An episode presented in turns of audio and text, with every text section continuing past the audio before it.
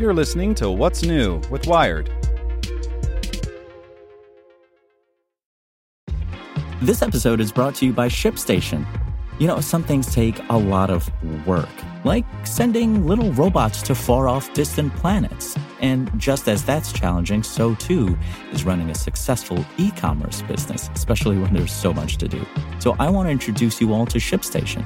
Now, I love using ShipStation because of its easy to use dashboard, which makes managing orders and printing labels a breeze and super smooth. Oh, and the customer service is just out of this world.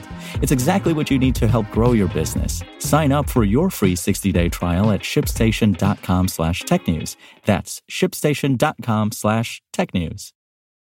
This podcast is supported by Tools and Weapons, the podcast hosted by Microsoft Vice Chair and President Brad Smith. Each episode features insight you won't find anywhere else from the center of the conversation surrounding emerging technologies like AI. Right now in the podcast, you can hear a special episode where Brad Smith lays out Microsoft's vision for a vibrant marketplace driving the new AI economy. To hear more, follow or subscribe to Tools and Weapons with Brad Smith wherever you get your podcasts. Welcome to the spoken edition of Wired. Powered by the Salvation Army, your donation helps fight for good throughout your local community. If you're listening to Alexa, donate by saying, Alexa, make a donation, or go to salvationarmyusa.org to make a gift. I invented the iPhone's autocorrect. Sorry about that. And you're welcome. By Ken Kocienda. I have a confection to make. Ugh, no, I want to bake a cake. Let me type that again. I have a confession to make. I worked for many years as a software developer at Apple, and I invented touchscreen keyboard autocorrection for the original iPhone. I'm proif if whirl. I'm proud of the work I did to bring software assisted typing to a smartphone near you. After all, if the iPhone keyboard wasn't based in software, Apple couldn't have delivered on Steve Jobs' vision for a breakthrough touchscreen computer with as few fixed buttons as possible. The keyboard needed to get out of the way when it wasn't needed, so the rest of the apps on the phone could shine. The iPhone succeeded in this, but I'm also aware that its style of keyboard autocorrection has its limits. Everyone has stories about autocorrection going awry, but the funnier these typing tales get, the more apocryphal they're likely to be. I'm not quite as proud of giving the world a new form of low humor, the smartphone era's version of the knock knock joke. Have you heard this one? A wife sends a text with a photo of herself modeling a new outfit. She asks her husband, Does this dress make me look fat? On the receiving end, the man's mind knows he should tread carefully, but his thumbs don't. He replies, Moo. What is up with this?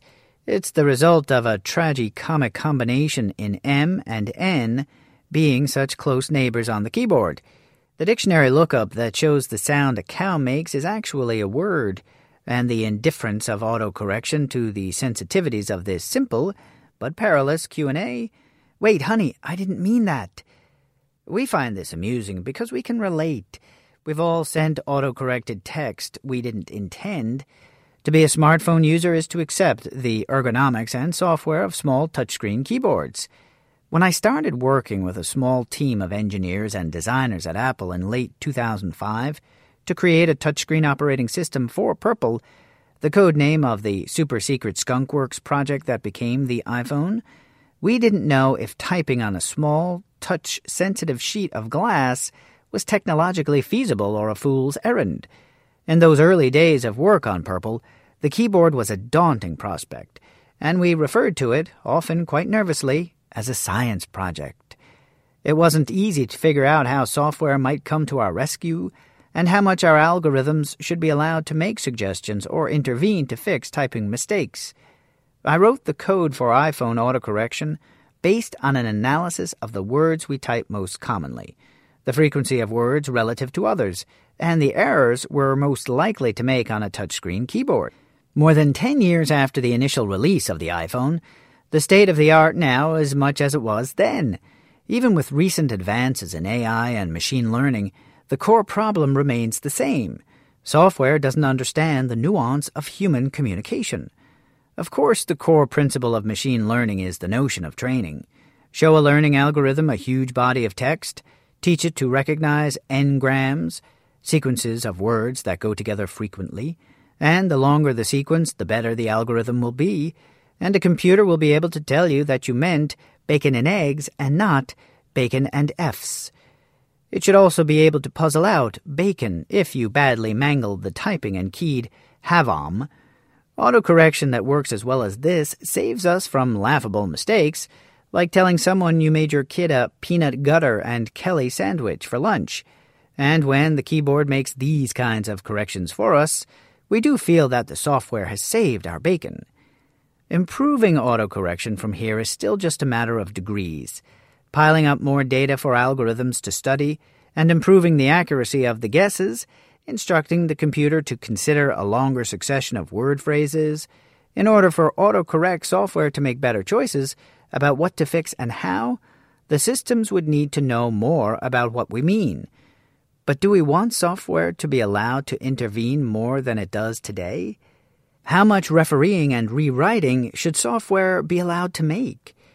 If you use a smartphone on a regular basis, you've probably come to terms with the benefits and bounds of its typing software. I have too. That's because I see the role that smartphone typing has come to play in our everyday lives. One of my favorite things is watching people at the end of airline flights, soon after the landing, as the plane taxis to the gate. When the flight attendant announces over the intercom that everyone can turn their phones on, what do many people do next? They open a messaging app and type a short note to a companion, a friend, a loved one. They write, just landed, or on the ground, see you soon. These countless trivial but human moments are enabled by technology and made possible, in some small part, by an auto-correcting software keyboard. I look forward to the next breakthrough in voice recognition technology or AI that will improve the way we type and communicate. Until that happens, the auto-correcting keyboard remains the best smartphone text entry solution we have. Lobe it or gate it. Want to learn how you can make smarter decisions with your money? Well, I've got the podcast for you. I'm Sean Pyles, and I host NerdWallet's Smart Money Podcast.